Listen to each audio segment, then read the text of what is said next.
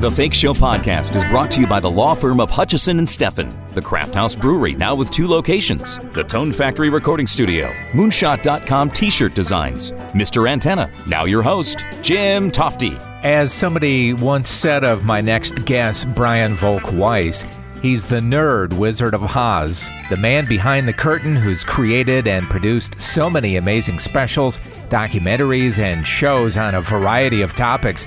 He's produced comedy specials for the likes of Jim Gaffigan, Bill Burr, Kevin Hart, to name a few, and of course created Behind the Attraction for Disney Plus and the toys that made us and the movies that made us for Netflix. In fact, Movies returns today as I am posting this podcast. I can't wait to talk to Brian about the latest episodes and a little bit more about his crazy start in Hollywood as I welcome back to the Fake Show podcast, Brian Volk Weiss. Good morning. Brian, nice to uh, talk to you again. Welcome back, and and boy, I have to say, your series Behind the Attraction on Disney Plus was just amazing, buddy. Oh, thank you, man. I really appreciate that. Yeah, I mean, it's, it's kind of like a true gift to fans of the parks who love all that history and all the hidden secrets, right? That's what we tried to do, but you never know if it works until you hear nice things like what you just said. So, uh, Yeah. half of the crew, thank you. Were there things that you learned yourself that were like, oh, Oh my, my- yeah, Every day, every single day. It was, uh, it, it was, it, it- and rare was there a day when we only learned one new thing. I mean, there there were days where our jaws were just dropped uh, with everything that we were shown. I mean, we were shown things that the public won't see for another three to five years. That, like, I mean, truly cannot even believe what we saw when we were watching it. yeah. And uh, remind me again, because we talked about this the last time I talked to you, how you ended up collaborating with Dwayne Johnson on that. So we had developed a show together that had nothing to do with the parks. It had nothing to do with you know attractions, and that we pitched that show to Disney Plus, and Disney Plus was like, "Oh, we like that, but what do you think about this?" So they gave us some ideas, and we basically started from scratch and created a brand new show. Went back to them, pitched it to them, and they bought it. It's so great, and it must be cool for you, you know, to see the credits. Uh, Dwayne Johnson, uh, Brian Volk-Weiss, executive producers. I, I it's so funny for the last year or so I've been trying to find a more impactful word than um, surreal. Yeah. But I can't. So maybe you can help me. Maybe you know of a, a more powerful version of that word. But to to say it's surreal, it's that's the biggest understatement of the of the millennium. Yeah, it's wonderful. Well, and of course, season three of the movies that made us is uh, premiering this week and on Netflix just in time for Halloween. You're featuring the stories behind Nightmare on Elm Street, Friday the 13th, and Halloween. First, what do we uh, learn about Halloween, which starred a very young Jamie Lee Curtis? We learn many things, many, many, many things. We learn that um, some actors had uh, massive drinking issues while making the movie.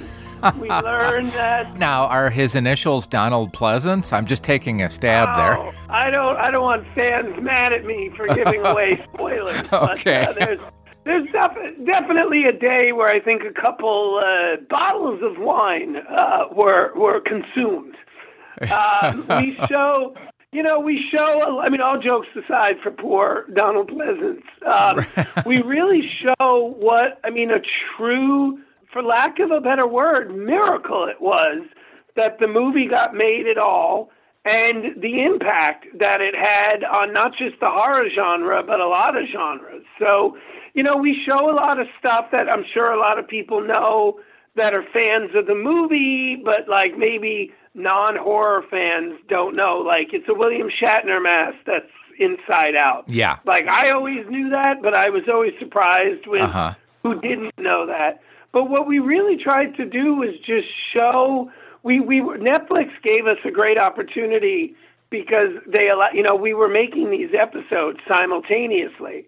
So we were really able to show how Halloween led to Friday the 13th, which led to A Nightmare on Elm Street.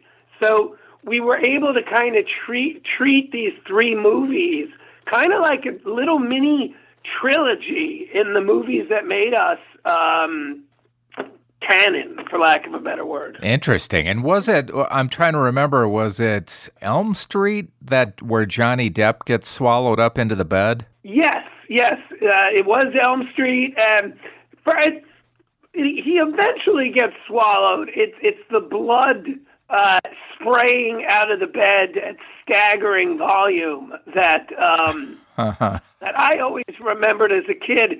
And one of the things that we learned while making the movie was that the the company that made the film, New Line, had spent all this money on a rig that could rotate sets, and that was used in the opening scene um, where she keeps getting thrown around the room.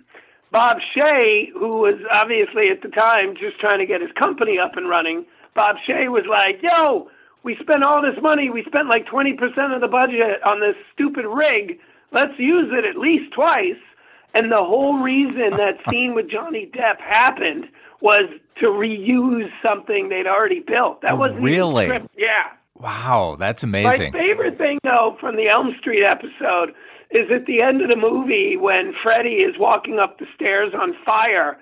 They had this like overzealous adrenaline junkie like um, stuntman, and all he was supposed to do was like fall over in front of the camera and they're like, action. And he's literally running around the room, following her up the stairs, like doing all these things. And like the crew was like, uh, is he is he really a hurt? Is he really? so that entire scene uh, was basically just because the stuntman was so awesome. That's incredible. Well, you know, and of course the the toys that made us is so good. I'm a big fan. And I know that you're a huge collector of, of action figures and all that stuff. How tough was it when you were not you yet to pitch a show like that to Netflix to walk in? I mean, how aggressive did you have to be to get this thing up and running? Well, it's funny. Uh, I had been pitching the show for seven years uh, everywhere, and I couldn't sell it. And it was the luckiest of breaks with Netflix. I was already, in, I, first of all, I was already in business with Netflix, but I was in business with them very early. I did my first deal with them in 2009. I, I didn't even know what streaming meant. I, we didn't even have Netflix in my own house. Yeah. But luckily, there was a guy at Netflix who I knew, Devin, very well because of the stand up comedy business that we had with Netflix. Right. And he was asked to go do some work in unscripted. And because he knew me and because we were friends and he had seen my toy collection, because the problem is producers, we get typecast just as much as actors. So whenever I was trying to sell toys that made us, you know, all these companies understandably would say, wait, why is the comedy guy pitching us a show about toys? but luckily for me, Devin had seen my toy collection. So he knew it was a passion of mine. And he gave me some really good advice on how to make a tape, a sizzle reel that Netflix would want to buy. And I followed his advice to the letter.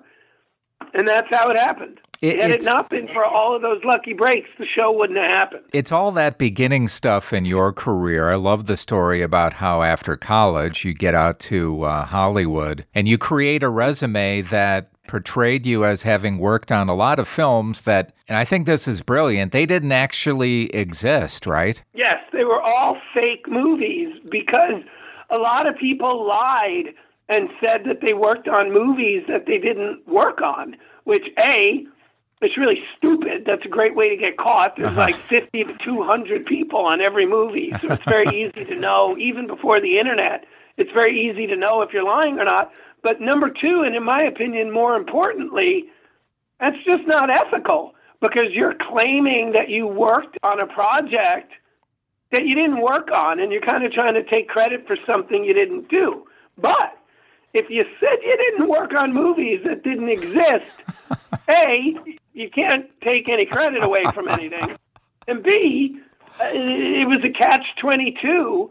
You know, at the beginning of my career, you couldn't get jobs unless you had a resume, and you couldn't get a resume unless you had jobs. So right. I, am sure there's other. Uh, obviously, I'm sure other people found other probably better solutions, but that was mine, and well, my entire career comes out of that action. I love that, and the Emmy-nominated movies that made us is back on Netflix.